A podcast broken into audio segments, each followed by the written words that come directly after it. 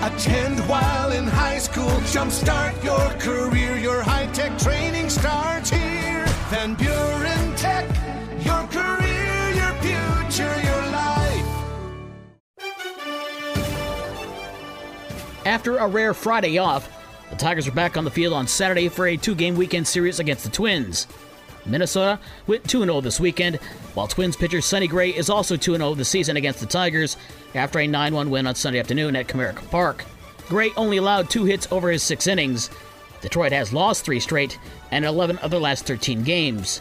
The Tigers remain in Detroit as they start a three game interleague series against San Diego, the final interleague series the Tigers will play this season. Game time tonight is at 7:10.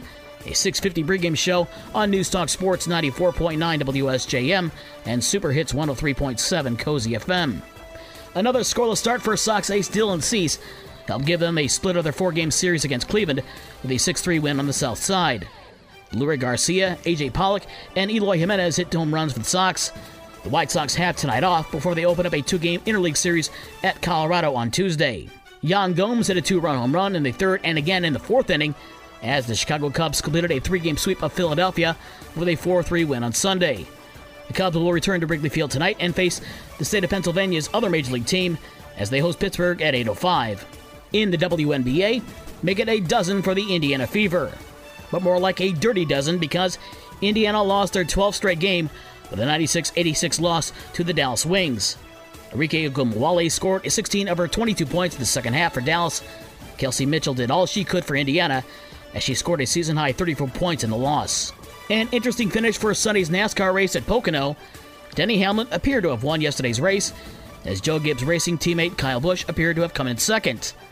But the first two cars failed their post race inspections, giving Chase Elliott his fourth win of the season. NASCAR says it's the first DQ of a race winner since April 17th of 1960. Sunday afternoon in Midwest League Baseball, South Bend beat Quad Cities in a wild one 13 12. Lake County with a 6 3 win over the Lansing Lugnuts, and West Michigan with a 10 5 win over Great Lakes.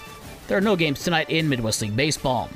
For more sports and the scores from last night and the schedule for today's games, visit the podcast page on this station's website. With your morning sports for Monday, July 25th, I'm Dave Wolf.